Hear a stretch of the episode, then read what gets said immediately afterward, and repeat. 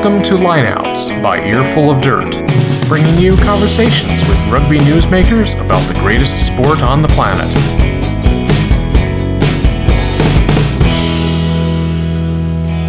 Welcome to Earful of Dirt Lineouts. Uh, I'm Aaron Castro. You can find me at the Strobro on Twitter, and I'm live with Dave Clancy, uh, the newish head coach of yeah. UCLA rugby, was new this this last spring. So, for all intents and purposes, the the new newest coach uh, that UCLA has had in um, more than a decade after uh, succeeds uh, Coach Stewart, and uh, you know. Uh, it was interesting. Uh, he kind of laid low for a while. I didn't even know that they were hiring a new head coach, and everyone's like, a few people were like, Dave Clancy's uh, head coach at UCLA, and uh, your stuff still said Chicago Lions. So it was kind of, you know, it's like, what's going on there?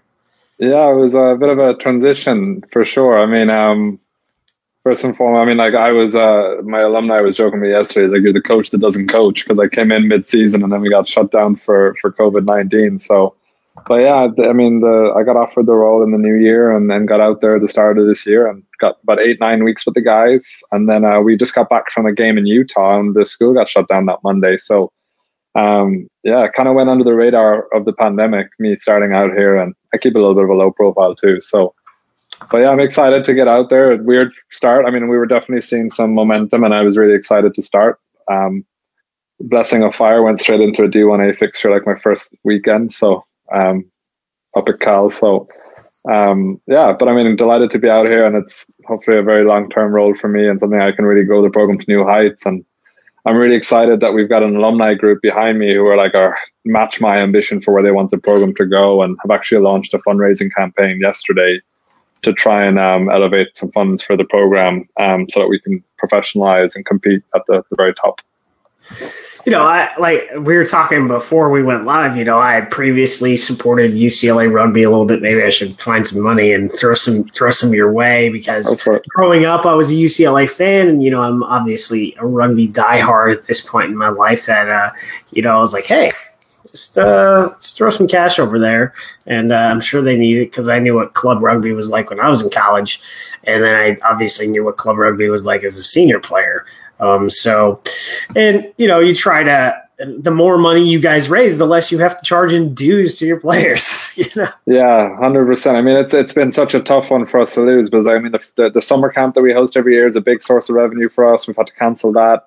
You know, dues were reduced or eliminated in the the spring quarter, and they're most likely we're going to have something, some sort of impact in the fall. And um, yeah, so we, we lose a lot of opportunity, but I mean that's where it's, it's great. Like the alumni were engaged and, and stepping up long before anything happened, you know, in terms of global pandemic. So, but I mean, this has just rallied them further. And then I mean, we're fortunate people have a bit of time on their hands, and um, you know, they've got evenings to get on Zoom, and we're we're excited to get this launched and see where it goes. You know, it's it's it's interesting to see how the college rugby landscape has changed, but here's something else to look at. Um, we're gonna we're gonna talk about you and your journey to being in the United States as a, you know, as as, as a rugby coach because you you look in the college sphere, there are a lot of foreign coaches, especially on the club side. Not near as much, I think, on NIRA. Um, yeah. I, I I think there may be one or two. Don't quote me on that. There may be zero for all I know. Mm. Um, but uh, where did first of all, when did you start playing rugby? Obviously, you're Irish, so um, were you a multi-sport guy growing yeah, up? Yeah, played played multi-sports growing up. I mean, probably played soccer mostly and rugby from like the age of four growing up. I mean, as it is, and um, I kind of yo-yoed between the two because I was small and then I was tall, and then other guys got bigger. So I was over back, but I mean, high school rugby, where I'm from, like I'm from Limerick, which is like where Munster rugby is based, and like rugby is religion for us over there. So you get to high school, and the rugby coach makes the final decision for you. He's like, "You're on the rugby team," you know. So, um, so yeah, I got involved in there and um, played up through that, and then played with a club that's associated with my school called Old Crescent, and uh, but yeah, I started getting injuries. I mean, I had a quick trajectory through my, my later teen years, and um, as I got into college age, we don't really play college rugby. Like you go club, and if you're good enough, you go into a professional academy. But um, started having a lot of injuries, and I was actually going to major in architecture, and um, the uh, yeah, and I was very fortunate because I was already involved with Munster and like one of their coaching staff who actually coaches at Belmont here, Ray Egan, um, has done for the last eight or nine years.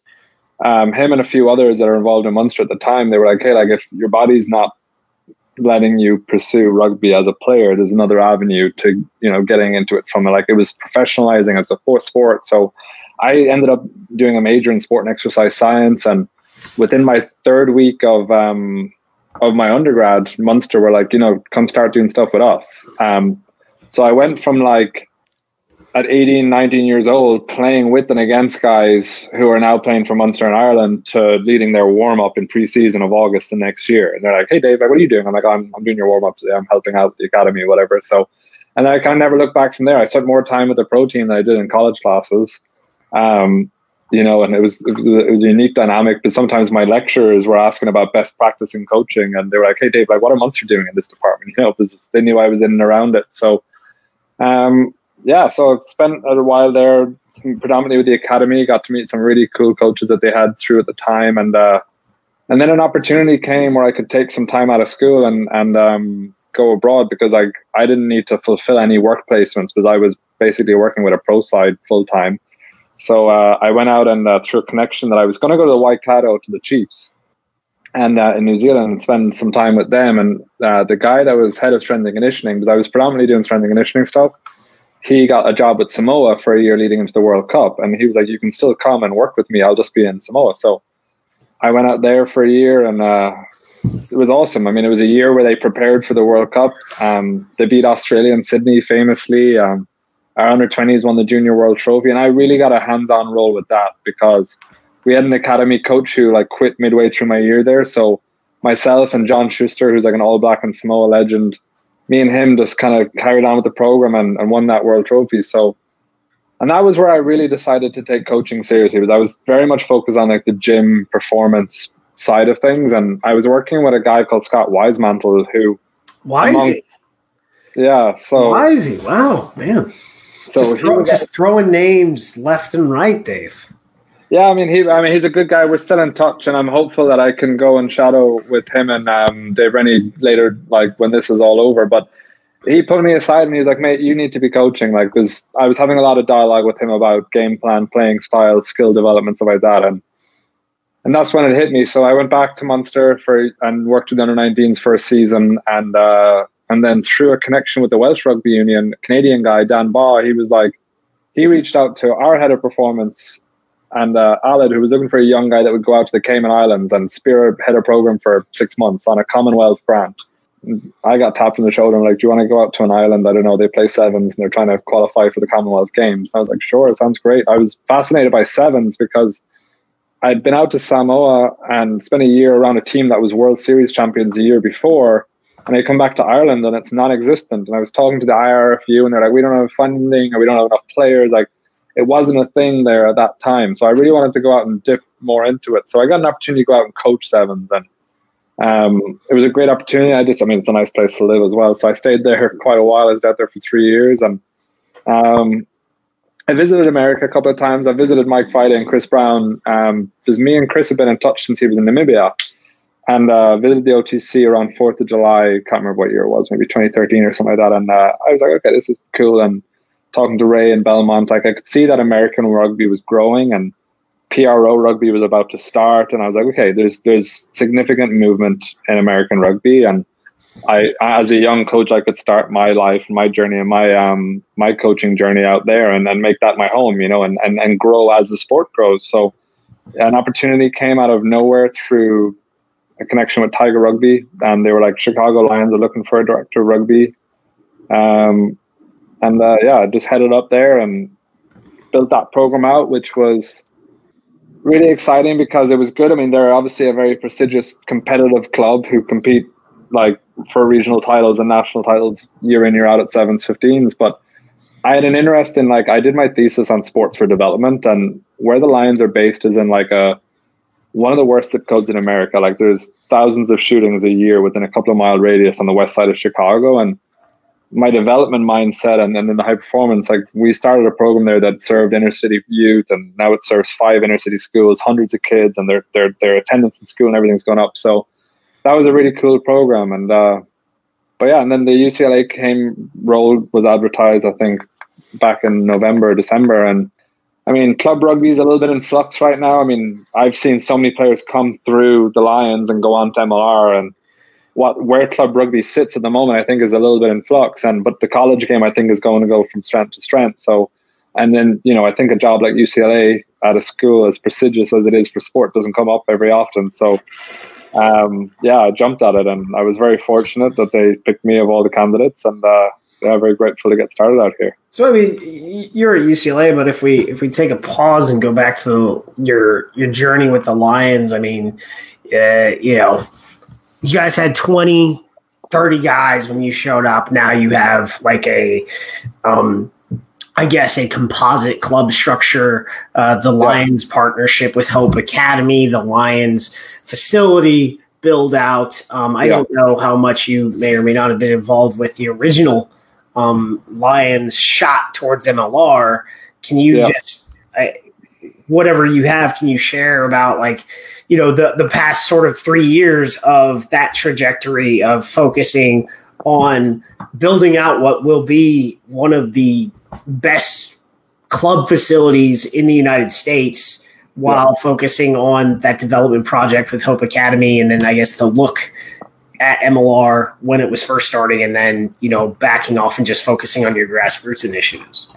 Yeah, hundred percent. I mean, and there was a, definitely a crossroads where we had to pick one or the other. Um, but yeah, I uh, I took a job. I mean, I got notified that the Lions were looking for someone. I missed the advertising, everything, and they the the candidate that they had took another job, and they were left empty handed. And uh, and they're like, when can you start? And I was at a junior world, uh, not a world I mean, junior championship in Florida with the Cayman Islands, where we play like Trinidad Mexico and stuff like that. And I was like, yeah, I can be there next week if you need. You know, I rang my girlfriend at the time. I was like, hey, like, what do you think of Chicago? She's like, yeah, cool, let's go. Um, but I was sent a spreadsheet with 20, I think six or 28 names on it of guys that they thought were going to be returning players because it was marking, I think it was nine years post Super League so the, anyone that had played in that, there was one guy left that had played in Super League. All those guys had retired out, and then the next wave of players were hitting their early 30s, and they had like two props, four lock retirements. Um, and uh, you know they had some great coaches in there. Tabu Eloff, JP's older brother, played for the Eagles. He took a job in New York, and then David Fee was kind of in and around coaching and his medical sales career. Marty Wiggins, who was a forwards coach for the Eagles, was was deep into his construction. He was starting a family, and so they were in a bit of a flux for sure in terms of coaching and and um, also like from a participation level, they were an all time low. I mean, it's a club that at one point in time probably had four or five sides. Um, so to be handed a list of twenty six, so that was where it was. I mean, there was a women's sevens team which was like an ugly stepsister that the club didn't even acknowledge. Let's be like that's the honest truth about it. And the sevens program ran as a basically a gathering of like a lot of college students that got together during the summer and played under the Lions umbrella. So connect to those programs first and foremost. Um, and then the All Blacks came through for the Ireland game. Um, obviously, epic. Cubs win the World Series my first year in Chicago. Ireland beat the All Blacks two weeks later. Like I'm like, this is the greatest city in the world. Um, but uh, I did some work with AI. Chicago is pretty awesome. I it's a cool city. Uh, the triple header rugby weekend. Yeah. I guess what will be, man, it's been two years. I yeah. can't believe it's been two years since I was last in Chicago. But it was, uh, I mean, I guess the only thing I have to say about that, and this is sort of a segue, not a segue, but a tangent, is like with that weekend, like it was a huge weekend, but you would never have known rugby was actually being played at uh, Soldier Field that day when you were talking to people. So that's my criticism of what was going on. But there was a major junior hockey tournament in Chicago, and I saw a lot of that. Yeah. That, that said, though, that I, I would agree with you 100%. But the year before, when the Cubs won the World Series, and I was watching, what was it, the fifth biggest gathering of humans in history, like 5 million people in downtown Chicago for that for that trophy tour. Every lamppost had um, Kieran Read and Johnny Sexton up on it. Like, oh wow! It got the first year that Ireland beat the All Blacks in Chicago. That got promoted heavily. Like they did a great job that year, and then that triple header one definitely didn't get near the amount of promotion. Um, it was significant for me. Like I was watching, you know, the Cubs come through on an open bus tour, surrounded by All Blacks who were at this luncheon, And uh, you know, Chicago's like, get the hell out of my way, Kieran Read. I want to watch Rizzo. You know, um, so uh, That's funny. it was funny because I was like, do you know who you just pushed out of the way? Um, but yeah, there was on the posters. I'm like, see that guy up there? That's who you just pushed out of the way, so you could see Kris Bryant with the trophy. So it was really well publicized. But I mean, I guess the point is, um, I got to do some work through AIG and bringing the Maori team because they they played USA on the Friday night. Yeah. And I got to bring them out into schools and to a local park. And one of the park days that we did for AIG was at this park called Smith Park, and it's less than a mile from where the Lions play. And there was this vibrant youth program, Wapiti, practicing, playing games, all age groups, boys, girls, up to high school. And I it blew my mind that this youth rugby sector and an adult men's rugby club were coexisting less than a mile from each other without knowledge of one or the other. These kids would not have known there's a significant men's club down the road, and the men's club wouldn't have been aware that there's a youth club down the road. So I'm like, that's so. That was the first like light bulb you moment. see that a lot in in senior Yeah. rugby here, especially. Um, I want to say 06, 07, um, UCLA, not UCLA, USA Rugby went through a reorganization that included the hiring of Nigel Melville, and they siloed everything. They broke college into its own thing. They broke youth rugby into its own thing. So you had this creation of all these different organizations to sort of govern smaller pieces of the pie. But that Yeah. also, I mean, even though in general, I would say that youth programs, not most of them were already operating um, independently of senior men or senior women's clubs, Yeah. but it created, I would say, a bigger divide because now there was no connection unless you had one of those contiguous clubs that, I mean, the Lions now are. You guys have a lot. You have that connection now to youth rugby, but you're one of the few. Yeah. That's one of the few clubs in America that can go from the has an affiliation through other programs like that goes down to youth like you know to like under 10s you know Yeah, I mean, and that was strategic. I mean, like we were trying to compete with you know NYAC, Old Blue, Austin Huns, you know Denver Barbarians, like the powerhouses, the Belmonts, Life West of the world, and the biggest difference I saw was that most of them had a like a, a solid rugby college that they could recruit from within their own city, and like Chicago doesn't. I mean, Illinois is their campus is four four and a half hours south of Chicago, and then you've got the schools like DePaul. Um, you've got Northwestern. I mean, like they're not the strongest rugby programs, so like and they wouldn't you wouldn't be recruiting D one club players out of them. So the best way I could see it was like we develop our own youth program where they go off to life, Lindenwood, everywhere, and then they'll matriculate back to us, and they'll be forever Lions.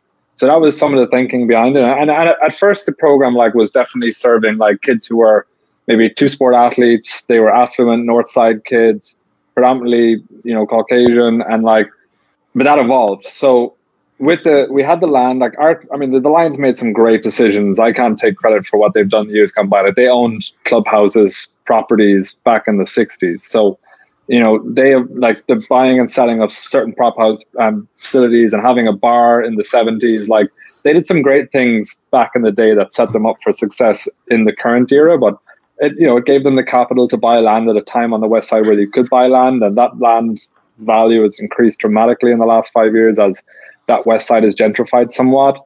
Then the partnership with Chicago Hope, which is an inner city charter school, um, you know, that was good, but it was a loose alignment. But I started coaching them, and then I realized there was other kids in the area, and we realized that like a lot of the money that we'd need to raise, and this is where MLR came into it because we were at the round table with eight, seven other clubs at that point. Because the initial MLR model was to use existing club brands and build professional teams out of them. So they went to us and Glendale and others to like evolve into MLR clubs and it was a tough decision because our president at the time, Tony, came to me and was like, What do you want to do? Like, because we can go down this route, but would have to put our facility and our youth and your expansion plans on hold because if our alumni director funds towards this, or we can focus on your plan and see how this MLR thing works out, if it's like PRO or whether it succeeds. And I, I was of the mindset like let's build out the the base, you know, like because it's easy to put in the cherry on top at the end. If we've got the youth, the academy, the men's club, the women's club, the stadium, the field, the training facilities, even if it's not from within our own donor base, someone will come in and go, it's easy to put a pro team in Chicago because they've got everything ready to go. We just need to be their anchor tenant, right? I'm shocked that it hasn't happened. And there was some advances, but nothing ever got serious. And that to this day blows my mind that no one took the opportunity to try and start a franchise there. So, um, so we focus on the, faci- the facility and having grassroots rugby and a program that goes top to bottom. And but we didn't where we were. We didn't want to like ostracize the community. So we wanted to make sure that it was when we were going out to donors, corporations, when we started our capital raise, that it was actually something that was doing something for that community, not just gentrifying it, but actually including the, the kids in it. So we hired Andy Rose as a director of rugby. He came over as a player as well from um, Zimbabwe born, played rugby in Scotland at, at premiership level. And um, between myself and himself, started a youth program. He did a lot of the boots and the groundwork stuff. I was more like the ideas guy.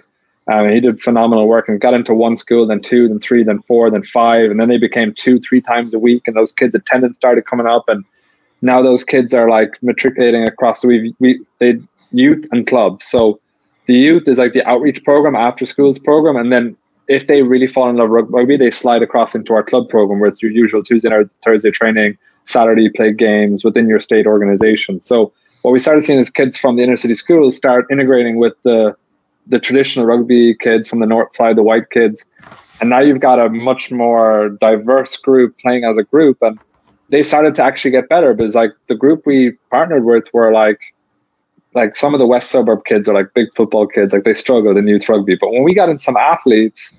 Um, from the, and these kids were tough, right? Like they, they grew up in a tough neighborhood. They're inherently like they're tough kids and they just they were so gracious to have coaching and a new sport that you know channeled aggression and they learned so much from rugby's values. It, it, was just a great mix, and the parents of the existing kids were so embracing to have these other kids come in, like they carpool to pick them up from wherever they're from, because the parental involvement at times wasn't the same on the other side. So that just that went through the roof, and then the facility launched. I think six about a year ago. We got it finished. Um, and I mean that's just a game changer because you have a home now, you have a clubhouse, even though it's, it's converted containers, but you know, you've got a clubhouse, you've got changing rooms, you've got bathrooms, and you can host events, and you can see the benefits of the one club mentality and how much you can achieve. And now the membership, like if you were to look at on USA Rugby's registration, whatever it is, you um, there's probably six, seven hundred people who are registered as Chicago Lions now. So it's a big difference from twenty six. Yeah, that's that's that's pretty awesome. And and you talk about this uh, this infrastructure development program that you guys went in, and you also talk about how um, you know it's there. So I think when the facility is fully built out, which you guys like, there it's pretty close, right? So it's pretty close that I think once that's done, I mean, you have the ability to host an anchor tenant like almost immediately, yep. and that also that you know the Lions stay committed to you know their their youth rugby stuff. And there was a there was a there was an article. I think it feels like I mean, obviously, coronavirus has shaped everything, and it's mm. it's like the last six months have been five years. But uh, I think it may have been only eighteen months ago uh, when you were still there. Is that there was a I think there was a shooting, and the Hope Academy had a game on a yep. Friday, yep. and uh, the other school canceled, and you guys went and played a I guess a rugby game against the, the, the senior club team came down and you guys played a rugby game instead of a football game against uh, your most of your Hope Academy program guys. Yeah, there was. Uh, I was down there. It was a Friday night game, and uh, myself and one of my assistant coaches, we were um, building a coaching box scoreboard thing for me to sit up in. And like, I like to be away from the action and up high, so we were just doing some woodworking. And next thing, we knew the game was on, and we were going to go over maybe in the second quarter. And next thing, we hear a shot, and he's like, "That was a gunshot. That wasn't fireworks." And uh, and then subsequently, there was a shooting like 50 feet from the entrance to the football field, oh and uh, and I guess what happened was a lot of it, they had just moved up. They had a great coach, Matt Kelly, who's our Brother Rice now, and they'd moved up a couple of conferences and they were really taking on some bigger schools, but all the schools cancelled on them the rest of their schedule. Um, and I think the, the Bears came in and offered them to practice at Soldier Field.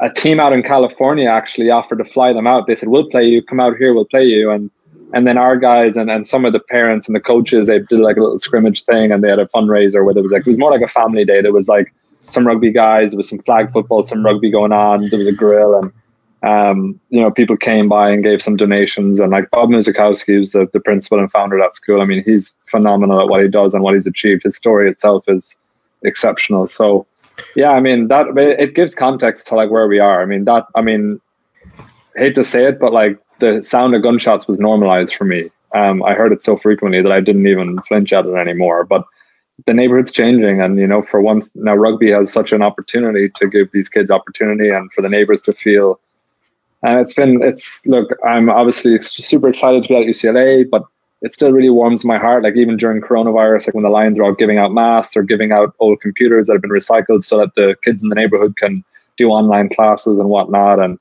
um, they were running activity and online summer camps for the kids in the community during coronavirus to keep them active. So like, I'm happy that the club was in a position where it's of such strength that like, I was ready to move on, but there was systems in place that that club's just going to go from strength to strength. And uh, so it was a good time to move on. Awesome. So now we get to you know UCLA. You take over uh, in I guess early spring. Um, things are still sort of kind of humming, and you know you how many games did you coach? Was it just one this year? No, I got. I mean, I got four or five. I was there for the Dennis Store arrived. I hadn't started yet, and then I got um, Cal, Arizona, St. Mary's, and Utah. Um, so got those games under my belt, but I mean, I had one week with the team, I think, before the Cal game or two. Um, and I, I, mean, I was just transitioning some visa stuff over from the Lions to UCLA, and uh, we were about to like do a big push, like announce the new coach, blah blah blah, and then coronavirus kind of took over everything. So, yeah, I mean, it was exciting. Um, we were definitely seeing some progression. I, I think um, we brought in Alex Corbisiero, who did scrum work with us, and we did we increased the amount of training we were doing. We added strength and conditioning. We added video analysis. Um, you know, got the, the program up to where it needed to be in terms of key ingredients. And I mean, the first four weeks we just focused on attack shape, like how we want to play.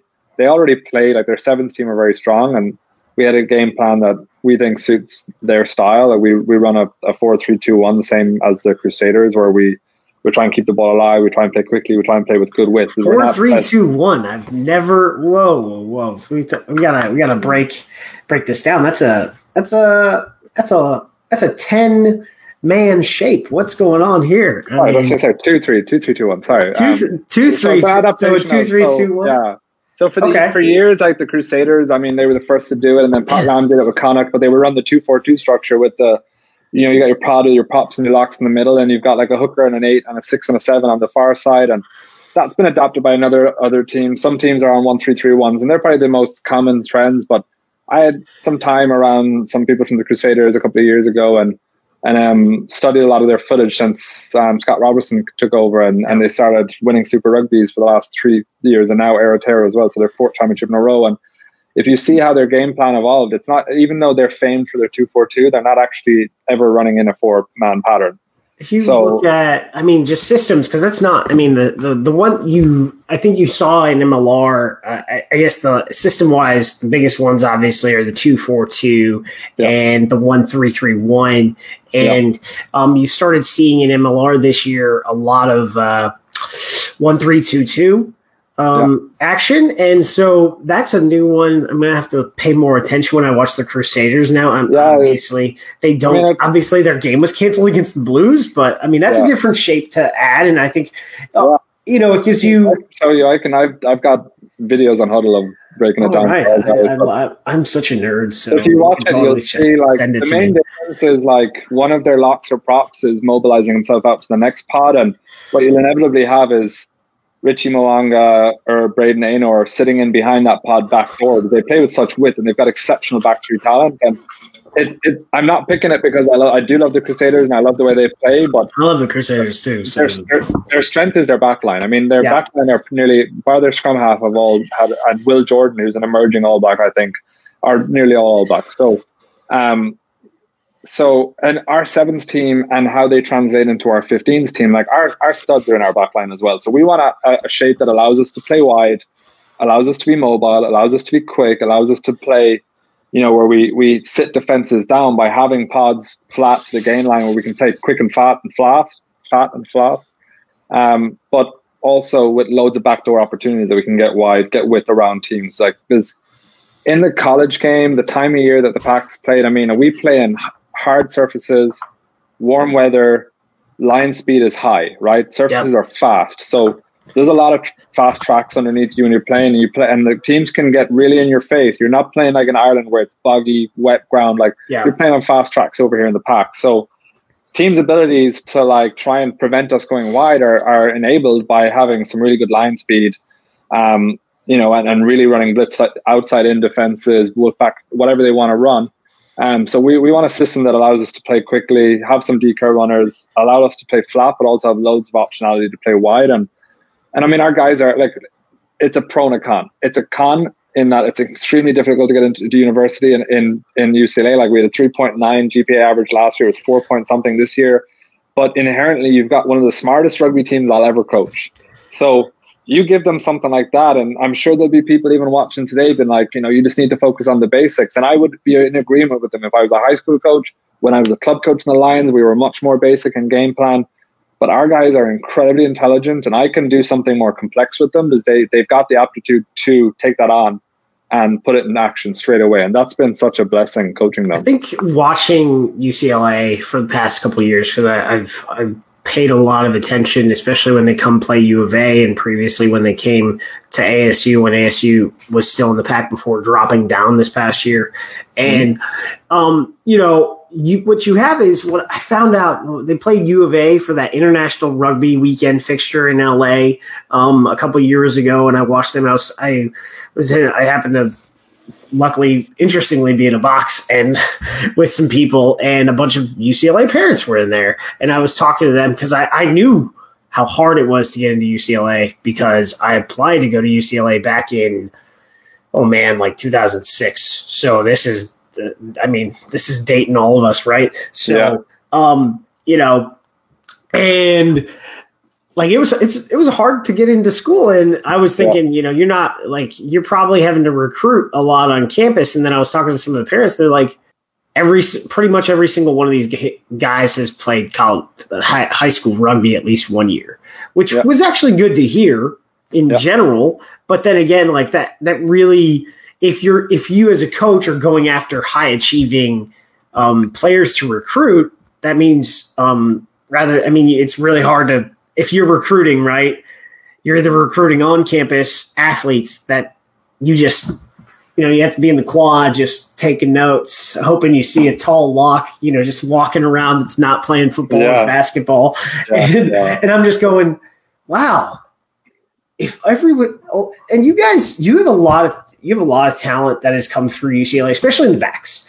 Um. And we'll talk about some of the forwards you got because you've got you, you got a stud at tight head um, that we'll talk about. That is yeah. you know, but like so you know if you talk about like Ben Brozell, Kean Barry, or Eric yeah. Naposki most recently, so a bunch of guys that have you know that have played All American sevens, that have played Falcon sevens you know you've you've got a lot of really talented players, and I think in general you're just uh, I think we were talking a little bit about that beforehand is like you just got to get these guys to eat food and lift weights um, because uh, you're a little bit smaller, but since you started like since you took over the program and delved heavily into recruiting which is a little bit different than ncaa recruiting yeah how, what like obviously most of the kids that were probably coming to ucla were were previously recruited, my guess. And you're looking more towards next year and the year after yeah, that.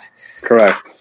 So like our um, our recruiting application window is finishes the end of November. So like the the incoming class I had nothing to do with. I mean they had already been accepted into the school um, by the time I got started essentially. So um, we we've got eight or nine guys coming in, a couple of guys from rugby schools in Connecticut, um, guy was played at Gonzaga, a couple of guys from the Bay Area. But not like rich pedigree rugby players, but guys who have played like high level high school football and delved in rugby somewhat. So, but the recruiting that I'm doing now, and I've got extra time on my hands to do it, is trying to find the guys through our channels, through building relationships with high schools, with clubs around the country and internationally. I mean, I've got a call tomorrow with a kid from a, high, a private high school in Korea um, that plays rugby. So wow, but, you know, find guys that have some sort of rugby pedigree, some rugby IQ to begin with. That, that there's a good baseline, and academically and financially, they've got the capacity to come study at UCLA. So um, yeah, it's tough. I mean, on on campus recruitment, I mean, I haven't had a real crack at that because we got shut down pretty quickly. But I mean, it will be. I, I mean, UCLA is thirty percent international students, right? And a lot of them come from countries, um, you know, East Asian countries where rugby's growing at a at a rapid rate. So there's yeah. got to be kids on campus who have maybe played high school rugby in Japan and in Hong Kong. Um, I mean, one day you'll laugh at this, but like I was up in one of our canteen areas that's like a patio. I'm looking down into the courtyard on the Bruin Walk, and there's this guy walking through head to toe in Hong Kong Cricket Club rugby gear, which is like the biggest rugby club in Hong Kong. That's and awesome. he's a big tall guy with dreadlocks, and I wanted to like almost throw a rock because I knew I wouldn't get down there quickly enough. But I ran down. I'm like, the guy was gone. But I'm like, I put out an SOS to our team. I'm like, if you guys see like a six foot two dreadlock guy with Hong Kong Cricket Club rugby tracksuit head to toe, recruit him. Like, there's a rugby player walking around campus that's not playing for us. Find him. Um, and we were lucky. We found another kid that played in um, San Francisco Golden Gate who just hadn't yeah. stumbled across the rugby team, and he's a lock. I think he's six five, six six, and we don't have any height in our team. So I met him, and I'm like, "You're starting." yeah. I think uh, you know you you run into like especially with a major state college like UCLA. A, it's a high academic achieving school, and but one of the things that I think college rugby has struggled with somewhat is that a lot of high school rugby is going towards a high performance type model, especially the ones that are going to kids that are going to rugby schools all over the place, whether it's Texas, Connecticut, New York, yeah. um, California, even or Indiana, um, where guys are, you know, they're in a high performance system where it's three to four days a week and a game. Yeah. You know, like, do they are th- these kids are like how would I say this? They're like American football kids, and they go they want to go play a sport in a a high performance system where they get coached a lot, where they train, where they just eat it, rather than go and practice maybe two days a week and drink a lot. I mean, that's the difference. Yeah, and I that was a, one of the my big my first thing was I want to build relationships with the top clubs, and I, I when I rang whether it's Jesuit, Gonzaga, some of the top high school programs, Indiana, um, Catholic, all those programs, right? And I talked to a lot of those coaches, and a lot of them were quite frank with me. They're like, our program operates probably at a higher level than UCLA has been operating. So when our kids go out there, if they get in there, it's actually a drop off for them. Like we're a varsity sport in our school. We've got an S and C coach, we've got a mental skills coach, we've got a full time director of rugby. Our guys are in the weight room in the morning, recovery in the afternoon, training after. I'm like, whoa, that is it. So my immediate goal is to make sure that no kid, irrespective of what high school program he comes or how high performance it is, that it's ever a drop off coming to our college yeah. program. Um, you know, and, and move us, elevate us out of that club bracket. You know, like our men's rowing team and our men's rugby team sit as competitive, like Olympic sports, kind of above our other 56 sports. But we need to separate that gap and narrow the gap in terms of how we perform to the to the football program and to the basketball program. So, um, taking in, and we, we've made inroads there because like uh, I know you're going to talk about him in a while, but our tight head prop came across from the football program, and I was very fortunate through a connection of mine in the Golden Eagles. I got to spend some time with our football coach at the LA Sevens, and then the the resulting few weeks at football practice, and you know for me, realistically, be able to go up to, to Coach Kelly and say, like, when you cut guys or when walk-ons don't make it, I want you to, you know, shepherd them over to rugby. Like, I have to have a program that's not a million miles. Like, it's got to be organized. It's got to be structured. It's got to be professional. There's got to be S and C. There's got to be video. Like, you've probably got to eliminate dues. Frankly, like, if you're going to get a guy that was a football guy and he's going to come across to rugby, you can't be telling him, hey, like, you know, you get a one-week trial and then we need your money. So but I mean, that's where we're working towards, and I'm hoping that that relationship with the football program is when you say we're at its strongest. You know, and I was talking to Coach Clark at Cal, he's like, back, like when you're strong, we're strong. And back in the day, years ago, like they had some real battles. But when UCLA was strong, was when they had the best connections with the football program, and they were getting some real athletes. Because there's the skill, there's the intellect, there's the prestige. But when you you add in that last ingredient of some real stud athletes in the flanker, lock, tight head prop roles, now you're competitive. It's interesting because, like, especially with the way rules and systems have been in place for the NCAA, when I was in college, trying to get some of the, um, I guess, some of the senior. Uh, you couldn't really do it with underclassmen, but trying to get some yeah. of those seniors that had just finished, um, like football, um, yeah. trying to get them to play as an underclassman. Guess what? at least at where I went to college at VMI, we were Division One FCS. Varsity athletes could not play club sports. Hmm. Period. Yeah. Period. Period. And I think that's a that's a problem. Like, whereas like if you go back to the '80s, back when you know, I guess Jack Clark, you know, like Jack Clark went to Cal to play uh, football, and he also played rugby at the same time, which is Yeah, yeah. rather insane. But it- that didn't happen. That doesn't happen today. And I think No. I guess the, the question I always have with coaches is a lot of people out there have this opinion that we shouldn't try to recruit football athletes. hmm Obviously, you're going in and talking to Coach Kelly and say, "Hey," because I mean, Yeah. I, I talked I talked to this about Mags, and like the reality is, is like that's where our best rugby players are going right now. Is they're going to a Division One sport that is not rugby. Period. Yeah. and agreed. so, how do you get them back, or how do you have an environment that is on campus if they're at one of those schools where it's even remotely similar? And if your relationship, like you just talked about, like if your relationship is good with, you know, the football team and even let's say the basketball team, even, and some guy either cuts or just doesn't want to play anymore and stays in college, but he wants to be play competitive sport, you get a highly physically developed athlete from going into the SNC environment that is in football and basketball today that you just sort of I mean have to teach them some rugby skills and in certain positions there's a lot less skills you have to teach Yeah. and you get all the physical attributes that a football player will give you. Yeah. Uh, no, I, I've done a, I'll be honest and say that I've done a complete U turn on my mindset towards this. If you had asked me three years ago, think we might have traded some barbs on Twitter about this three years ago. you know what I mean? It's like, I'm like, yeah, I'm like, I, I've, I've done a U turn on it. I, I was like, no, like we need to develop rugby players that want to play rugby and they need to have a rugby IQ.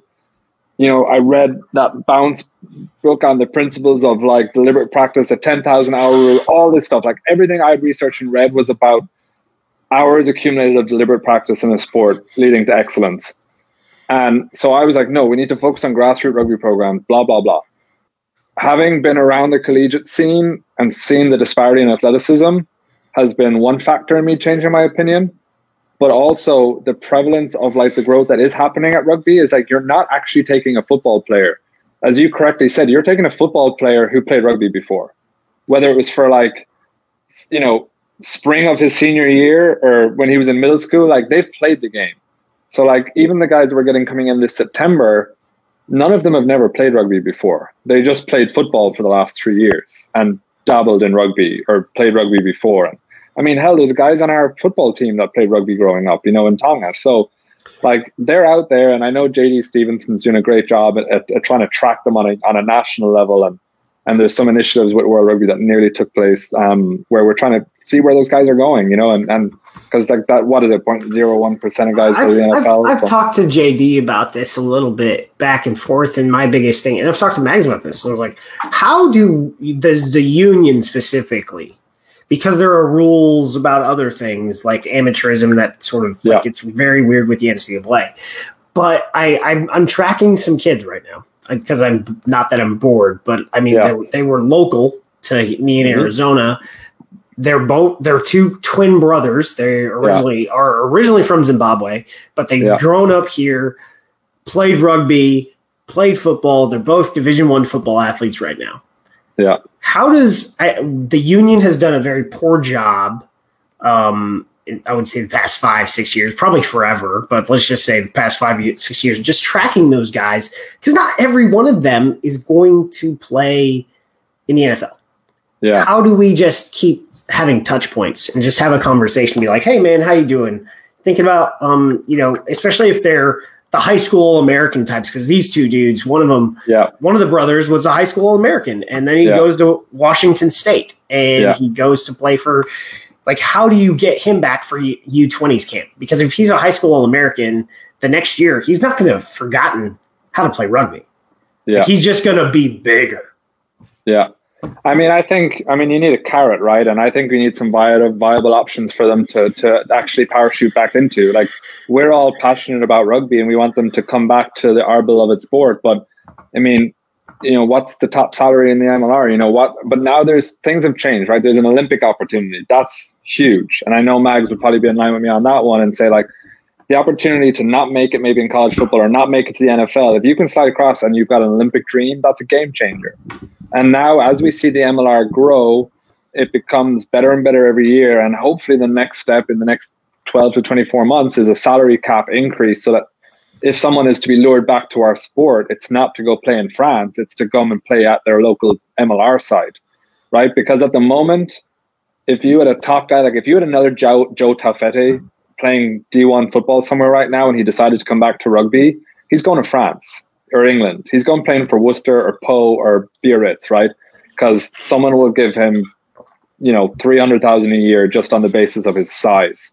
So we need to, and eventually, I think we'll oh, get Oh, we him back see this. across. We, we see this. The your your mother country is is scouting the and scouring the American rugby landscape and with project I gotta- players.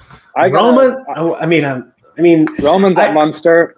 yeah, I And, I, uh, I know how those got- contracts work. Sadly, on the other side, then there's a there's a prop at Munster as well, Jerry Loughman, um, Jeremy Loughman, who's actually US qualified. So I know USA would be tracking him because if he doesn't get capped for Ireland in the next four to six years, he could be playing for the Eagles. So Munster have two or three US eligible players at the moment. But um, I mean, yeah, everyone's doing it. But I actually, funny enough, I got an earful about Joe Taufete'e because Ray was coaching him at Belmont. At the time I visited, um, Joe was playing for Belmont, and the Eagles were already in camp for the World Cup, and he hadn't been brought in yet. And I was chatting to Mags because I had just been, done a week at, with the Sevens team, and they were going to the Pan Am Games. And uh, Ray was like, "Hey man, like, can you come to practice and look at this guy Joe?"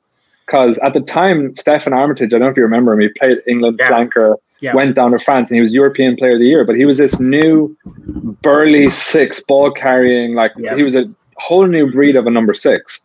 And Ray was like, "Do you think he could be a world class hooker or like a new age Steffon Armitage and go play in Europe?"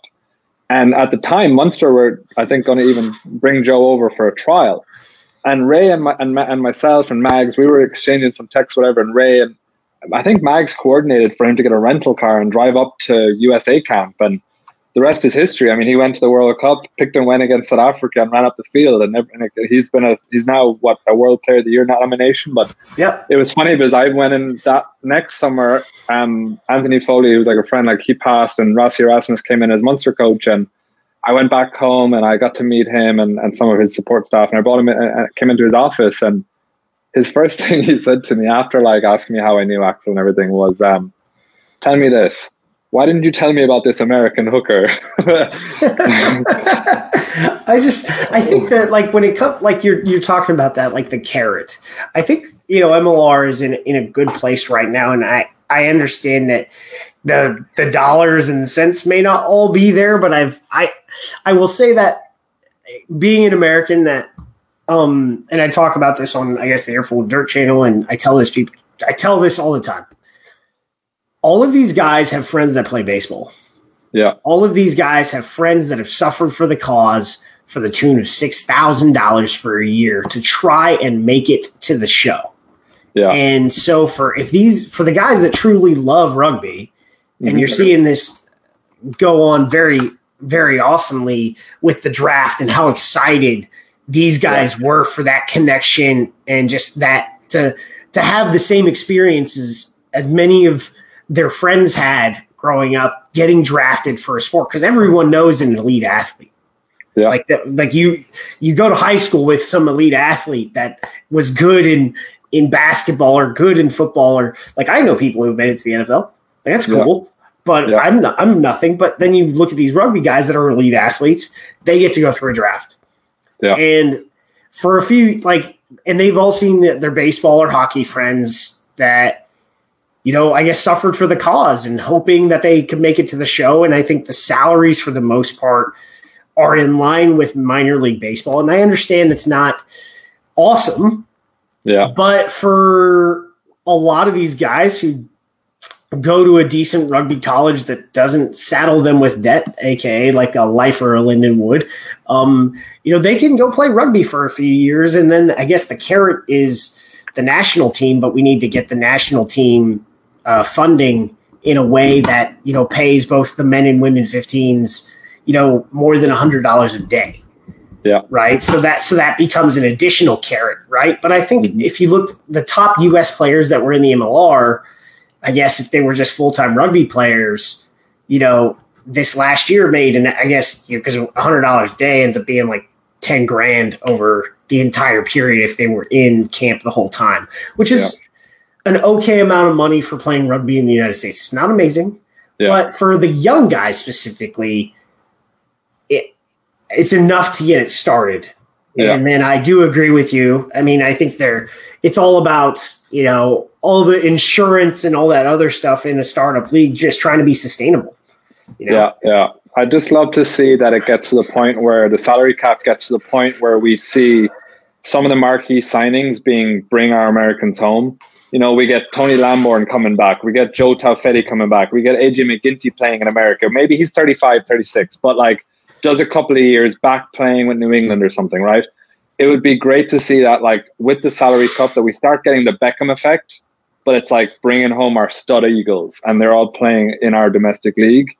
And hopefully that bridges a gap where you've got AJ, you've got Tony Lamborn, you've got some of these guys playing in the MLR, and a young Eagle, like a 23 year old that got his first cap, maybe he thinks twice about having to go abroad. Maybe he's like, yeah. no, I can have a viable professional career here yeah. and stay playing from for my national team. And then the national team, with as you like rightly pointed out, with more funding and within the seasonality and the windows or whatever, has like Gary Gold would have a bigger opportunity to have his team in regular camps or one days or touch points with them because they're all in the same country. Like I can't even imagine trying to coordinate a Zoom right now. Like he's got Bracky in Australia, guys in French time zone, English time zone, West Coast. Like there's a 13 hour time difference between one eagle and the next, right? So yeah, um, yeah. It, I think it would create opportunity. And like you look at what happened with the Jaguars and how that affected Argentinian rugby in the championship.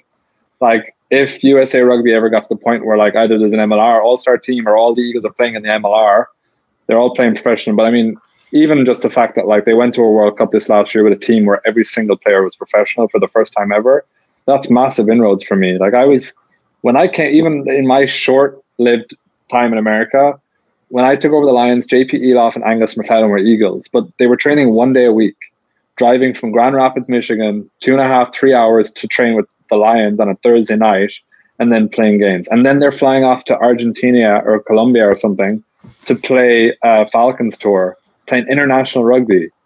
And I'm ringing the coach being like, this guy's got one session a week for the last three weeks under his belt. That's all he's done. So like, you know, but you know, look after him.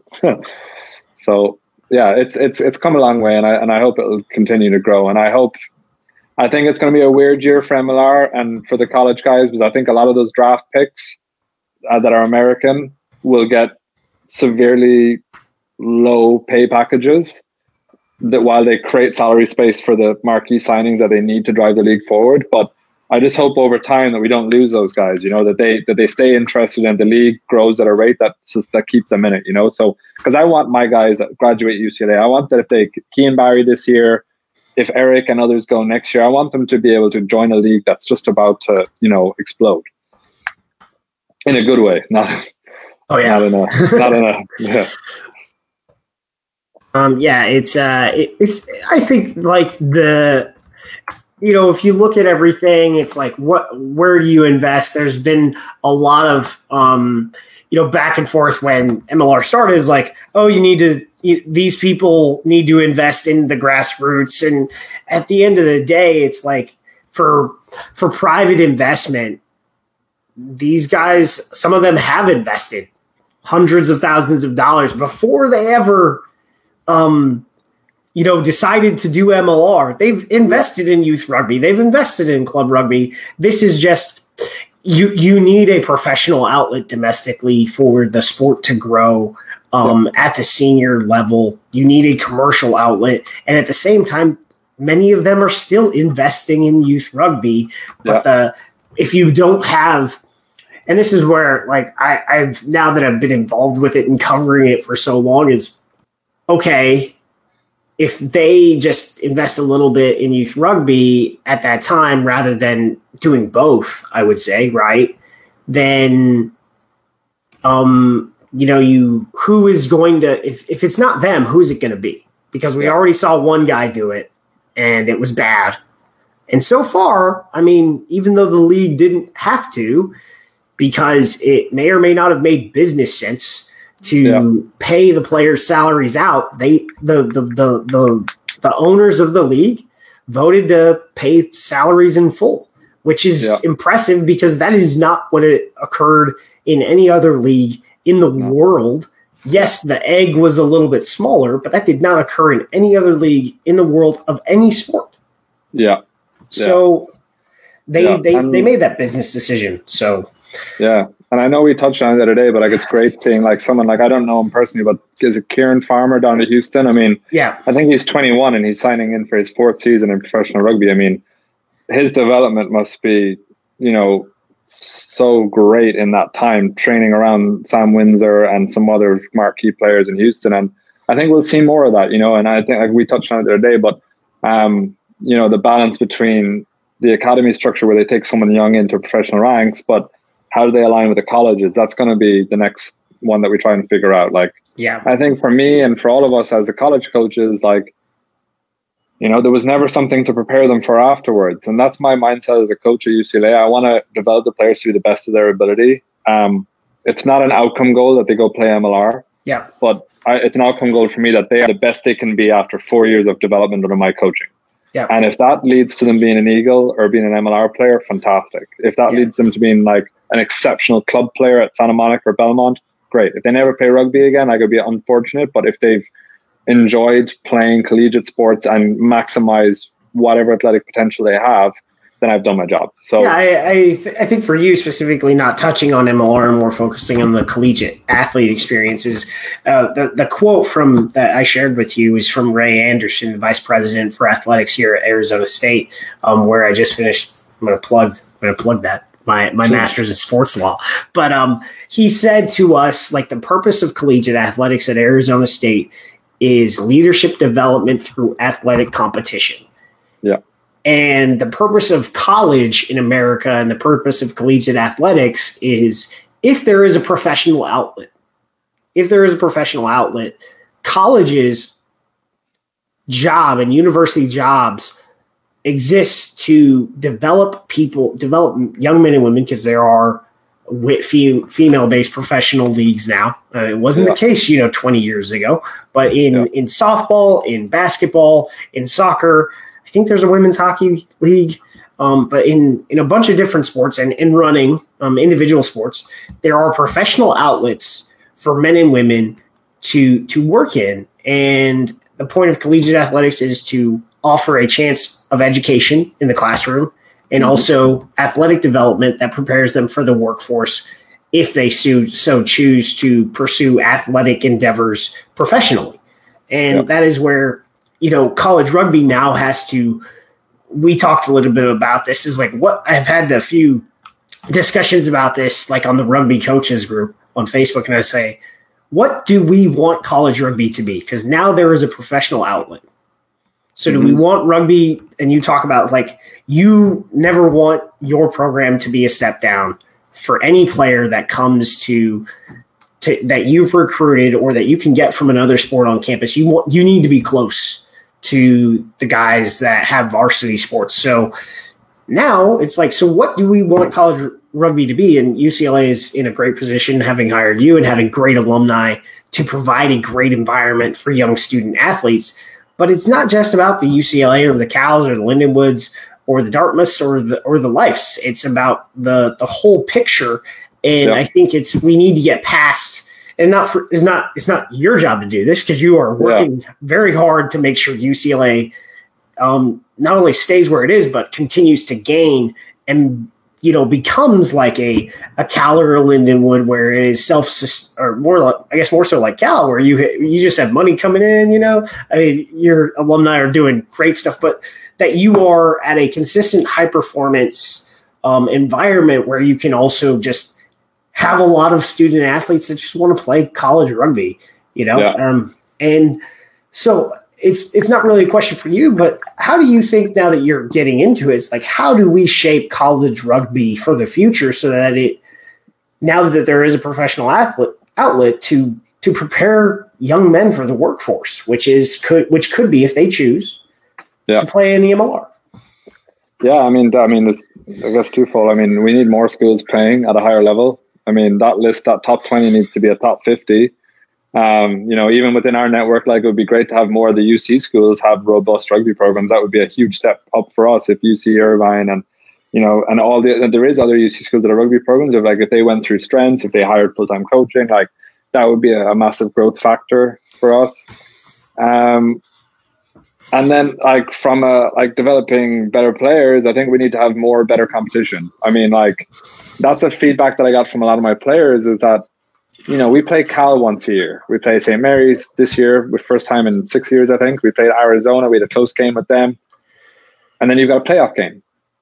On any given year for a UCLA player, they might have had four games that were like highly competitive or like against a much higher opponent and the learning that they go on that they undertake during that game and review of it is massive then you've got the disparity in some of the other teams we might play where we're the ones putting 50 60 points on them and you don't play enough high level competition. Like i would love a 10 game season where we're playing all those teams you mentioned dartmouth rv lindenwood. Like our guys would get better every single week if we could play more t- better teams more frequently. And same with sevens right? I think the crcs was a fantastic event. It would be even better if there was another sevens tournament two weeks later because everyone would go away with a load of learnings, research, um, review, come back, and we'd have a sevens tournament at a way higher standard. Um, but it's just like this snapshot of like some guys have rushed from a 15s campaign, like a Lindenwood or a Cal, probably have about two weeks to get ready from playing a national final to playing CRCs. So the seasonality question needs to at some point. I'm trying to stay out of it, but at some point I am a I have been very public about this um, fall sevens and spring 15s because they're Yeah. I, and it, a lot of it has to do with broadcast windows and trying to make this a commercial endeavor on the collegiate side so that there Yeah. can be more support driven into programs that isn't just delivered off of the backs of donors and the the people that get to coach at the lucky schools that support um, varsity rugby but Yeah. there is just this there is a there is a gap and there, there's a reason why i guess the crc is played in the spring Yeah, and the reason well, why it was why it was previously played on a holiday weekend that had no other sporting event on it. It was Yeah. because when it was put on nbc 10 Yeah. years ago is because there was nothing on that weekend and that's why they had the crc and that's sort of kind of once you're once you're done with march madness um, obviously you're starting to compete against the college world series now that that has become a, a much larger commercial product but at, once you're done with march madness there is kind of this sort of broadcast i guess hell um, Yeah. abyss that rugby in general and this is why i think mlr chose to go in the spring originally is like that is where the broadcast gap is and you're not focused on um, you know football because i think you've seen this especially like football is a cultural phenomenon that is probably only second to rugby in like you the best comparison is rugby in New Zealand as Yeah. far as like where rugby is culturally Mhm. um you know you go into states like Texas or Alabama or Mississippi or Florida and things just close down like they just Yeah. close down And Yeah. California is a little bit different but if you go to a high school on a Friday in LA, I bet you there's a football game on, and I bet you, depending on which one you go to, there's at least six or seven hundred people, maybe a couple thousand, depending on the school, Yeah. that are watching this football game. And Mhm. so, football, and I, I've tried to explain this that with the NFL on Thursday and Monday, you have high school football that's also in a lot of states goes Thursday through Saturday, Saturday morning Yeah. usually. They don't play Saturday night games unless it's like playoffs. Yeah. And but football just controls the country culturally in the fall. Like it just Yeah. does. And that's and so, and for me as a former football player and now rugby rugby player and rugby fan, um guys, like we just have to understand our country culturally. I think rugby can fit very well in this culture in our culture because we love contact Yeah. sports. We do. I agree. it's just stop trying to fight against the other sport that is very similar to it. That's my opinion. Yeah, and I mean, I've had a high school athlete yesterday and a coworker today ask me the same question: When does rugby happen? I'm like, well, that's a complicated answer because we play in the fall, we play in the spring, we play in the winter. Some teams do fall, we do winter. Blah blah blah. Like the sport, I think at some point needs an identity like every other American sport, where you can categorically say to someone in a Starbucks, "Rugby's played in the spring." You know, like period. College, yeah. MLR, everything. Our ma- what's your main season? Spring. Answered. Done. Yeah, that's. I mean, that's sort of I because I, I, remember because a lot of people in rugby that are involved now they want to play the whole year. Yeah, and I'm like, guys, um, how many days do you train though? Oh, you only train two days, yeah. or you train one day a week and you have a game. I. How about we play? And this is and because it's interesting, you bring in these coaches that coach like club or high school or, or, even college overseas and they come into a high school program and they watch the basketball program they watch the they watch the football program. They're like, "Whoa, you guys train a lot. Like you, yeah. you guys don't play a lot, but you train a lot." And I'm like, "Yeah, because the only way to get as good as when I was in high school back in I, th- I think we're about the same age in uh, you know like 2003 to 2006. The amount of video work that we did every fall when I was mm-hmm. um, playing football was a lot. Like I had three, like every lunch, every day at lunch, because this was before you had uh, personal Hudl systems to where you could just have the app on your phone. And yeah. like they still do lunchtime video analysis in my high school, but now kids also have to do their own video work in addition to that. Like I yeah. think the only guys that were doing extra video work was the quarterbacks at the time yeah. when I was in high school. So I mean, that's sort of what you're competing against in and what you're preparing against in this country. And I think the more we learn from football, the better we can be. And then we can also, I mean, there are plenty of le- lessons that we try to teach football, right? My biggest thing is we're both contact sports. We're basically both tied at the hip, and we both play with a ball that's sa- shaped the same. The difference is, you know, one get, gets thrown in the air and one doesn't. Yeah, yeah, 100%. I mean, yeah, I, it's been a source of pride for me coaching over over the last three or four years when I can effectively use a American sporting example for a movement, and I'm absolutely pumped about it when I can get it done. The guys are like, "Good job!" Like whether it's like a basketball layup for an aerial tap back in sevens, they're like, "That's a great example." You know, when they go, "Ah, oh, light bulb." So, um, so yeah. For you, I mean, so obviously you've coached age grades. Let's talk about um, getting the opportunities you coaching U.S. women's age grade. How did I mean? Um, most recently, uh, All American Sevens uh, head coach. I think is that correct? Yeah, yeah. So how did I mean all those experience? Like you've obviously dealt, of course, women and not um, college men. But how do you you know you've dealt with a lot of college age students? Um, I guess in the off season. Um, mm-hmm. for national programs. How did you get your I guess, get stuck into the women's um, national team pathway? Um, yeah, um, I'm going to think about that. Uh, I shadowed on a tour with the men's Falcons with JD and um, Adrian Ferris coaching in Glendale a few years back. And uh, I'd already connected with Mike and Chris years ago when I stayed with them for like shadowed them for a couple of weeks. So I knew Mike and I knew Chris.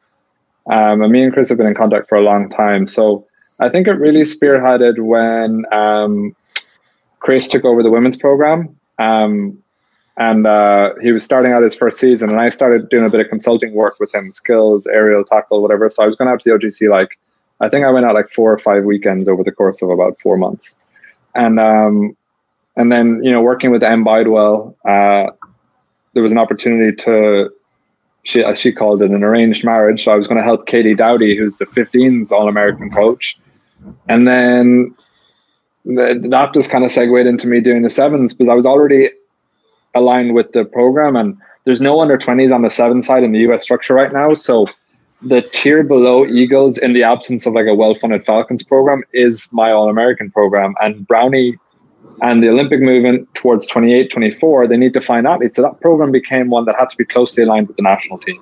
Like it's not far down the, the, the tree. Like Brownie and Emily need to find the Ari Ramseys and others of the world. So yeah, and they they wanted to align it closer to the national team. So like, what better than have someone who's been in their environment with the national team on in Brownie's first year, be the person that's coaching the next wave? Because I can go in and be like, this is what we're doing with the top team, and uh, and bridge that gap. And uh, so that's been a great opportunity. And then I got to go out to Japan with the Falcons tour, and you know that's the tour that Kristi Kirshe kind of came alive, and um, and a lot of them others. Casey McCravey was on that tour; she's been capped since. Ashley Bird has been capped for 15 since then. Um, so a lot of them have gone on to to bigger and better things from that tour. And I wish there was m- more of a Falcons program year round. I think it would be really beneficial for all of our programs. But so yeah, I've just stayed involved with that and um, really enjoy it. Um, you know, it's it's it's definitely very different. But I mean, the other thing I was apprehensive when I first talked to Emily about doing all American coaching was I was like, a, I'm not actually a head coach for a women's program. I, I was just starting one in Chicago with the women's program there, and B, I've never coached in college. But the mindset was, I'm completely unbiased. I could pick four life, three Lindenwood, two Arizona, five Central Washington. Like I had no allegiance to any of those programs. I could go to the CRCs with a blank page and be like, she's good she's good. We'll invite her. Good athlete, needs work, whatever. So, I mean, there was probably an element of neutrality that helped, and I could have foster good relationships with the key stakeholders in the main women's programs across the country, and have meaningful conversations with them about what players are talented and what we should have a look at. So, um, yeah, it's been a pleasure to be involved in that, and um, it's an exciting process, and it, it's a cool initiative. My focus has definitely shifted from initially when I was helping Chris um, because they eventually got full time assistant coaching with Warren. So I shifted with Emily more towards strategizing where we're going to find the talent, and Martha Danes, who does under 18s and everything below, to how we're going to find the athletes that are going to be competing at 2028. Like, who's going to replace Alev Kelter? Who's going to replace Naya Tapper? Like, how are when some of these athletes start to age out, retire, etc. Where are the new ones coming from, and how can we fast track their development? So it's an exciting but very long term planning. I think the the interesting thing is as the the women's varsity movement, I wish the union was in a completely different position because I, I always talk about triathlon because I'm a weirdo. I'm a hooker that does triathlon. It, it makes no sense because I am a relatively yeah. big human being. I have never yeah. been smaller.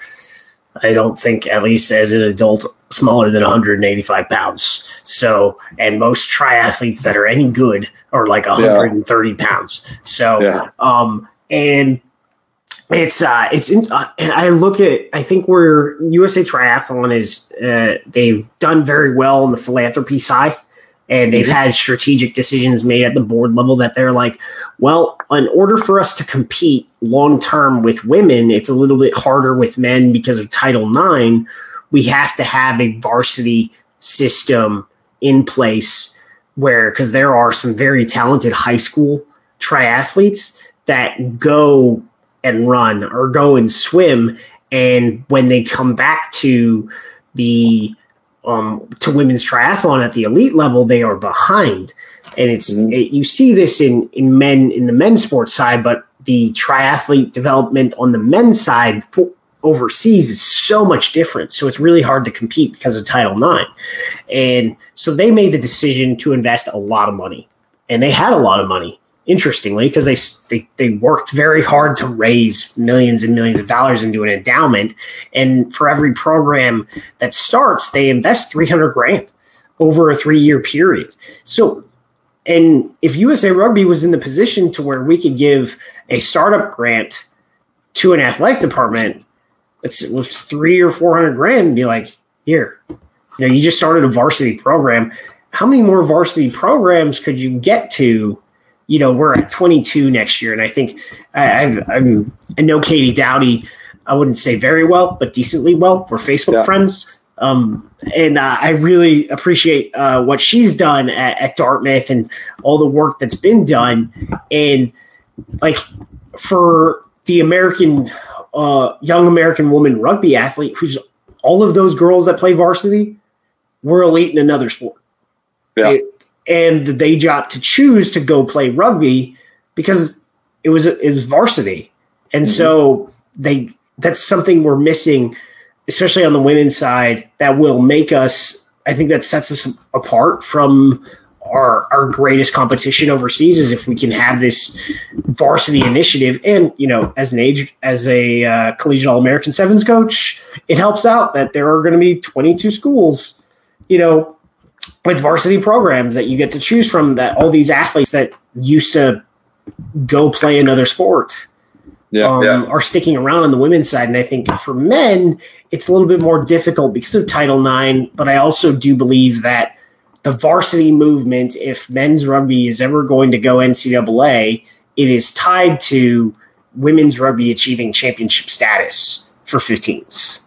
Like Yeah, I, I really do because it's just so tough to to achieve that status. A, to, I would say pseudo varsity status to where where you are at Cal, where you're in the athletic department, but you're not an NCAA sport, or at Lindenwood, where you're in the athletic department, but you're not an NCAA sport, where you have all the support of a varsity program that is NCAA, but you're not an NCAA sport. And Yep. so, if I do believe, especially because you're seeing in the premiership, a lot of guys are coming out of college now because of the investment that was made that it's sort of it's sort of backwards, right? You had like everything backwards to the United States. Mhm. All of this scholastic because we have a scholastic model culturally, all this investment has been made into high performance at high school and collegiate level. You don't see this you don't see it a lot like that in the UK.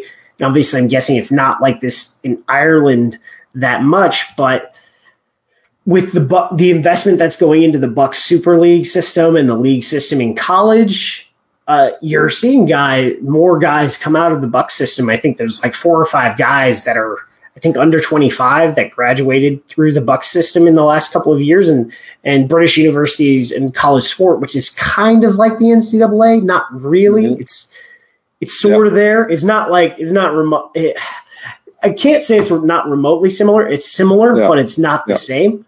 Yeah. But you because they've organized in the past 10 years under that, there has been a lot of investment by universities to professionalize their coaching and their systems and their clubs, partially because they didn't want to they didn't want to deal with the the drinking rugby team anymore.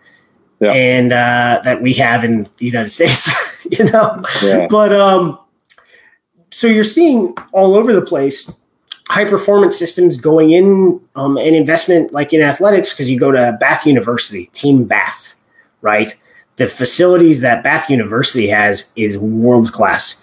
You go Mhm. to the facilities that Loughborough University Yeah. has is world class, and so they've they're like, you know what? Let's let's pay a coach to Yeah. coach our team rather than have a volunteer club coach, right? Yeah. And now you have a league system that is relatively high performance, and you still have 100 guys playing, and you still have second and third teams playing in the college leagues. So you still have the club atmosphere, but you do have a high performance system. And I think the games are pretty good because when they were not this year, but last the last couple years, they've been on a live broadcast on YouTube. So I think you're seeing sort of that gap in development being met at the collegiate system.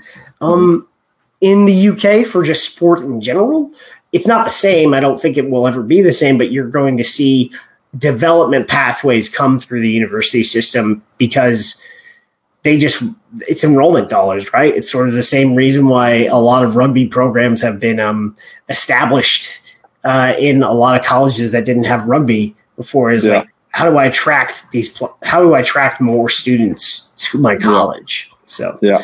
Yeah. um, enough of me, I guess. So back to UCLA. So let's talk about some of the players you got on your roster. Um, a player that was um, on uh, that was in the draft, Eric Naposki.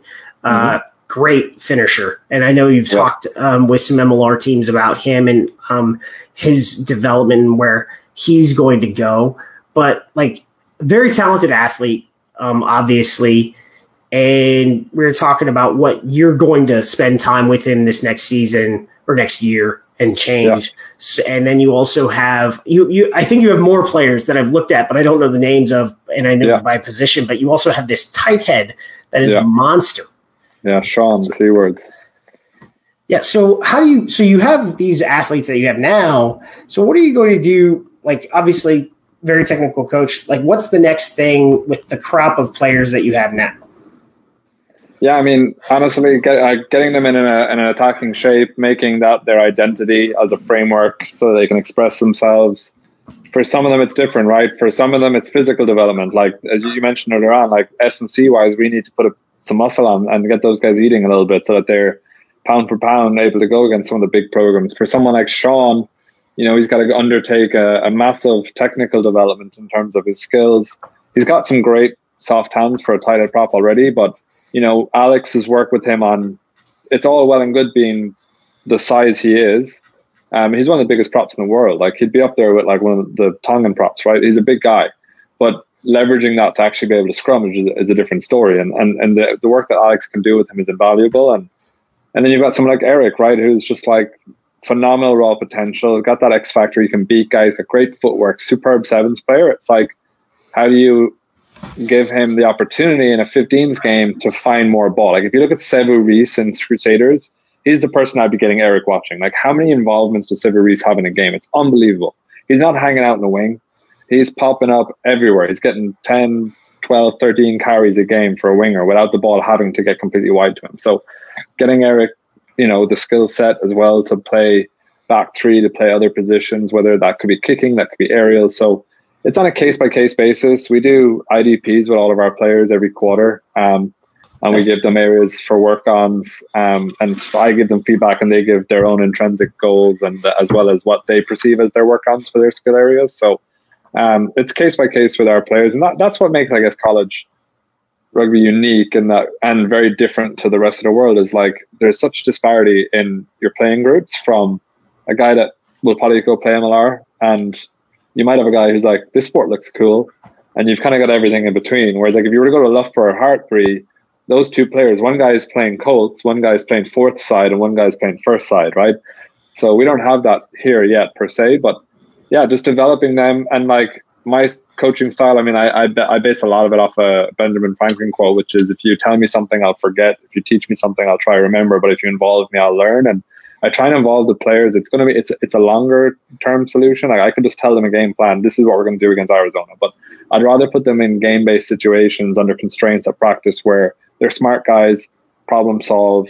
We've got a list of emojis that are, like Dowty uses as well. Like um, I won't try and claim credit for it or anything like that, but um, that are principles of play. And we try and ask our players, you know, like, where's the space? How do we go forward? How do we stay square? You know, within the context of the constraints of whatever game we play in training. So developing that problem solving amongst all the players and concurrently developing the skill sets they need to, to execute it and play a game plan like we want to play. Like I need my hookers and my my flankers and my tight head props to be able to move the ball and skip pass out the back, everything. So especially um, with a two three two one. I mean, yeah, everyone. It's like there won't be a guy where I will never be looking at a guy being like, "You're the biggest guy in the two guy. You just carry. Don't pass. Don't kick. Don't do anything. Just you carry. I want you here. X's and O's." Like I'm not that way inclined. So that's a club um, system.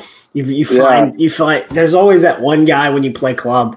Uh, especially at like the D2 or D3 level, where you just have a monster that can carry the ball, and you just yeah. be like, you also know he can't pass, and you just like, get over here, every time we hit a ruck and be you're going to play first receiver.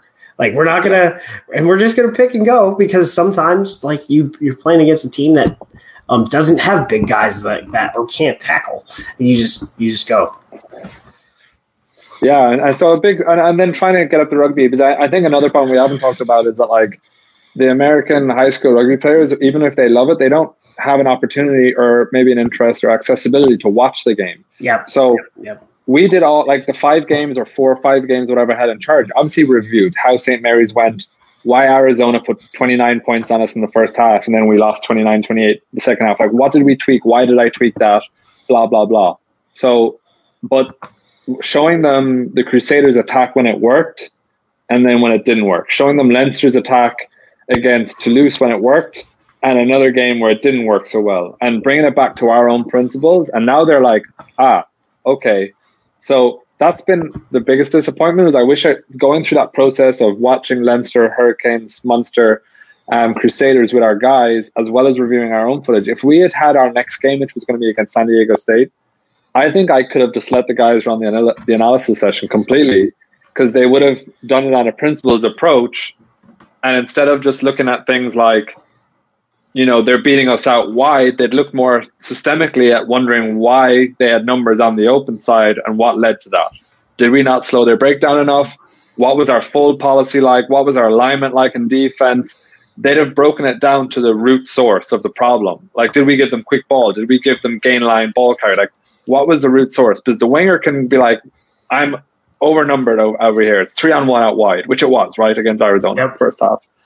But getting them out of the habit of like looking at the outcome, and now they can look at it on a principles approach and be like, oh, we didn't do a good enough job getting off the line. Our line speed wasn't good enough. So they were winning the collision, they were winning the gain line. And on top of that, them winning the gain line, we didn't do enough to slow the breakdown so we could effectively fold, match a line, and match them for numbers and get a launch on. So they got us on back foot with a number overload on the open side, and they got it out wide easily.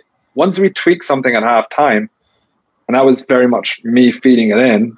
But now that the players are watching and seeing the top teams, you know, falter and seeing why, and it's the same principles. It goes back to our emojis, it goes back to our principles of play, it goes back to the constraints in our games and training. I want our guys to be able to figure this stuff out. And I was just talking to my supervisor yesterday about like coaching, assistant coaching, whatever. I'm like, I want to get to the point where like my assistant coaches and myself have little to nothing to have to say at halftime. But like I'll break them up and be like, we break off into like um, offense, defense, special teams, and set piece um, pre-game into groups of four or five. And I want to be able to go to the special teams or our, our offense team and be like, what are you seeing? like, we're not kicking enough. There's space behind. Okay, cool. Defense, what are we seeing? We're contesting too many breakdowns ineffectively. We need to contest less, win the fold, match them for numbers. Great. Set piece, what are we seeing? Okay, blah, blah, blah. Okay, let's do it. Like, that should be my team talk if I do my job effectively. I'm not going to come out there with like a list of nine things going, you did this, you need to fold, you're out. Like, you know, so um, I want to get to the point where they can problem solve. And, and even better than that, let's not get to halftime let's be under the post after 10 minutes and we've given a try and my captain or my leaders or my scrum half my hooker anyone be like guys listen all we got to do is change this and they can self-regulate within the game that then i know i've done my job i think like uh you know i famously ben ryan uh, i forget um not um redundant don't make yourself redundant not don't make yourself useless or something I forget the word. I'm, I'm forgetting the word that I want to use here, but in a sense, um, not make it um, autom- automative, but in a sense, like you want to coach everything well to the point, like in the three or four days you have during a week where you're not needed on on game day. I think that I think that as much as um, football is very coach driven, I think that if we if you could take that approach with how much stuff goes through a quarterback system head that if yeah. you had to do it, you could send the the coaches up to the box and they could play a game because you see that like you see it happen like um, especially at the at the professional level how much like the Peyton Mannings or the Tom Brady's of the world can just like they they they're more or less having a conversation with their head coach um, with because they have you know helmets with mics um, with yeah. to the headset. They're just having a conversation about, hey, what do you think? What's going on? Um, I'm thinking about um, going X triple Y, no, go X triple R, like route trees and all this other stuff. And they're not having really a play call. It's more of a conversation about about decision making. You're obviously not going to do that in rugby just because we don't yeah. wear helmets, but you want to get your um every coach wants to get it to the point where you can, in a sense, give them the keys and they go. And you see this a lot in rugby because, and this is this is way different. The first time I ever watched an international game and I saw a coach in the box, I thought I was going insane because yeah. a culturally that's not what we do in the United States. And and now it's like okay, I get it, and it's interesting. You know, Eddie, Eddie, Eddie, EJ, Eddie Jones will talk about this, and I remember when he talked about this on a podcast was that you know I think I'm going to start going to the sideline more and be like yeah. a football manager. And it's like, and people were like, "Oh, he's bringing soccer into this." And I was like, yeah, "Well, yeah. if you look at like he's one of those coaches, and you see a lot of high level rugby coaches come to the United States, and they go watch baseball games, they hang out. Um, Eddie Jones famously has gone to the Texans. He's gone to the Padres. He's gone to every single different American sport and like shadowed coaching staffs and just watched. And it's just like at the at that level, at that level, your your head coach or director of rugby or whatnot can watch the first half and see all the tendencies, and then if things need to get changed, he can come down in the second half because he's already seen, in a sense, in, in his brain, I guess, because he's a yeah. genius, right?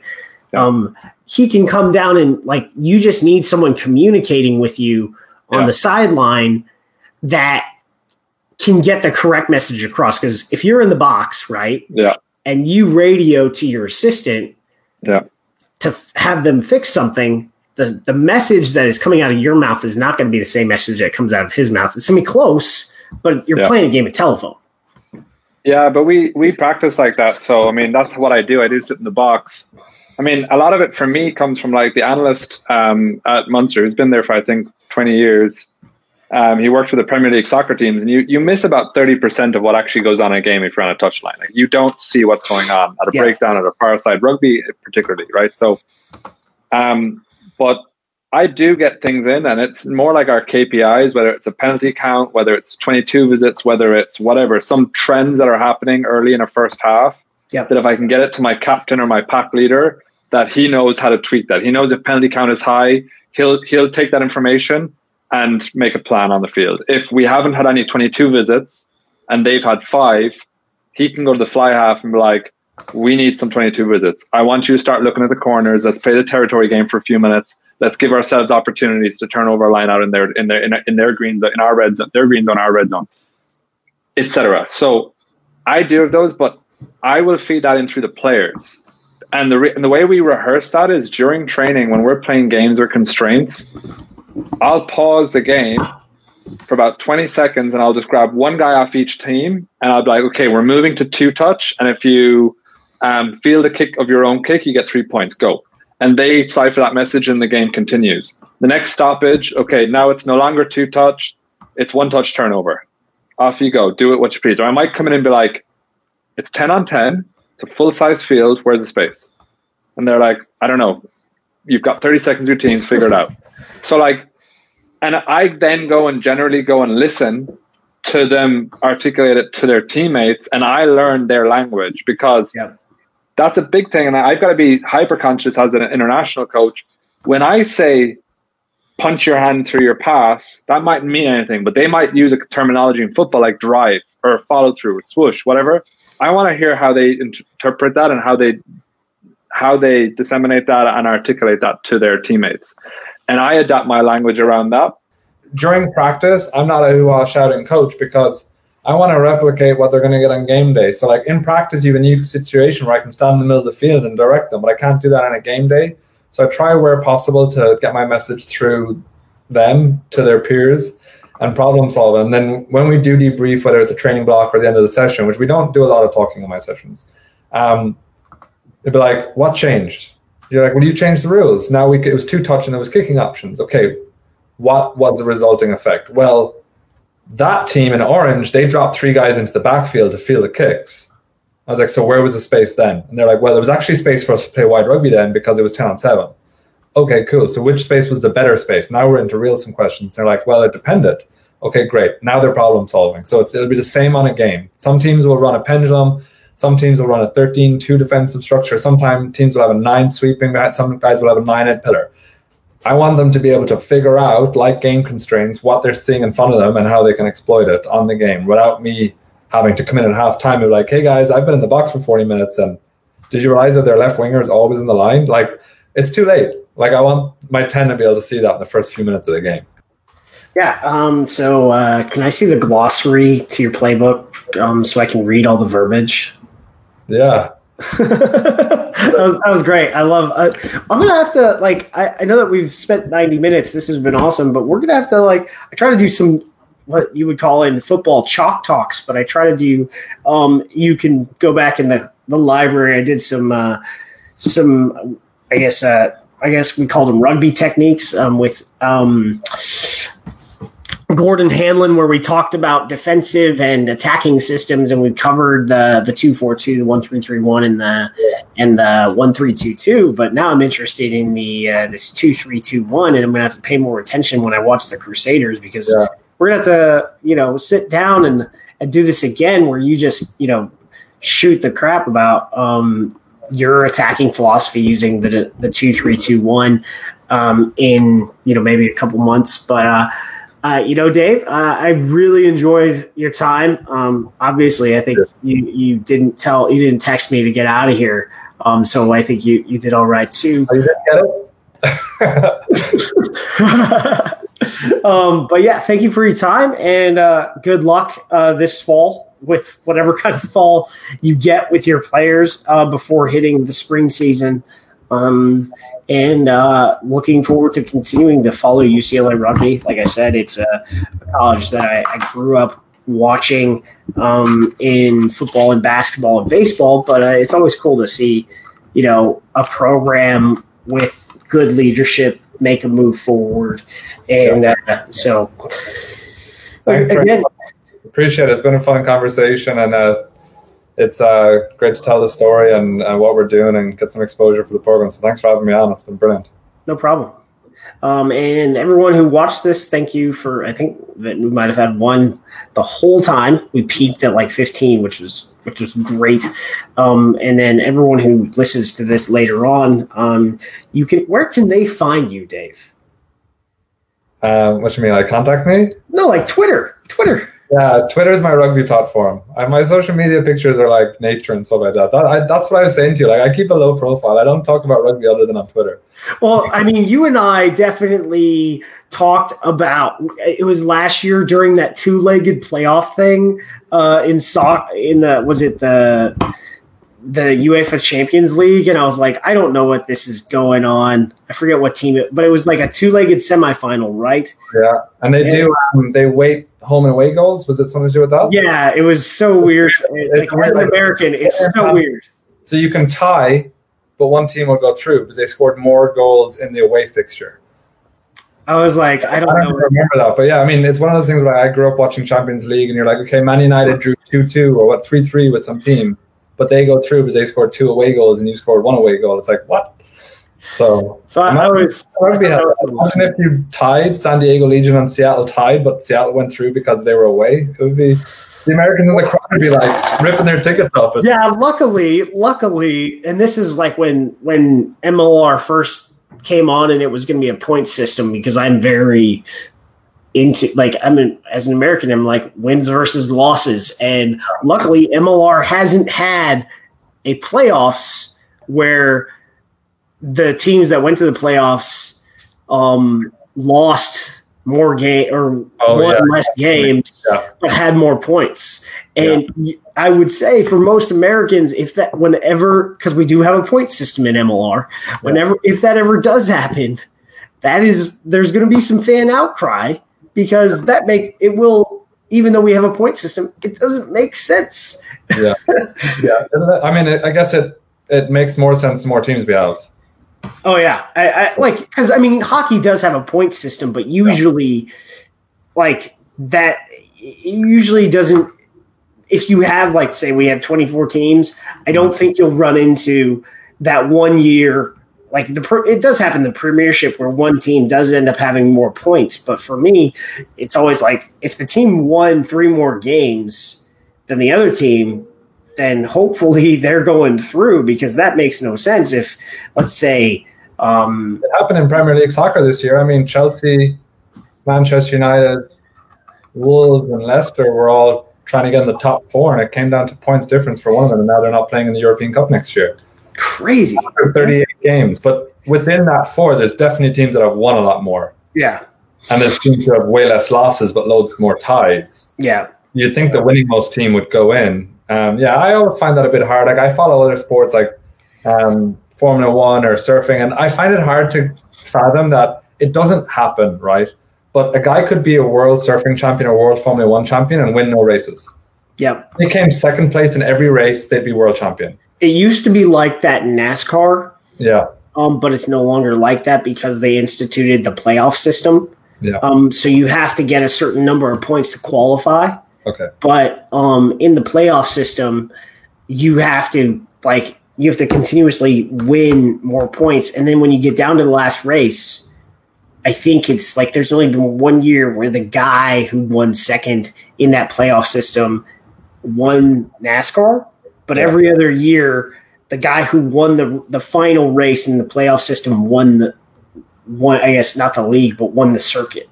because like they they moved away. I guess they Americanized their point system, but the way the point system was weighted because you used to have like 50 cars in a race, right? So you get like 5,000 points if you finish first. So it was very weird, um, to be honest. I, I, I definitely wasn't paying that much attention to how their point system worked until they had a playoff system. Yeah, yeah, yeah. So, so uh, great to talk. Thanks, Dave. Uh, it, has been great. Um, like I said, this will be out. Um, I'll talk to my producer. It'll probably be out on Sunday, um, and uh, we'll get this we'll get this thing going um, for those that just want to listen and want to run at the same time. So, great, awesome. Have a great evening. This has been Lineouts by Earful of Dirt. Connect with Earful of Dirt online. We're on Facebook and Twitter at Earful of Dirt. You can email us at earfulofdirt at gmail.com or call and leave us a voicemail at 720 600 2679. For Aaron, Dan, and Victor, I'm Corey. Thanks for listening.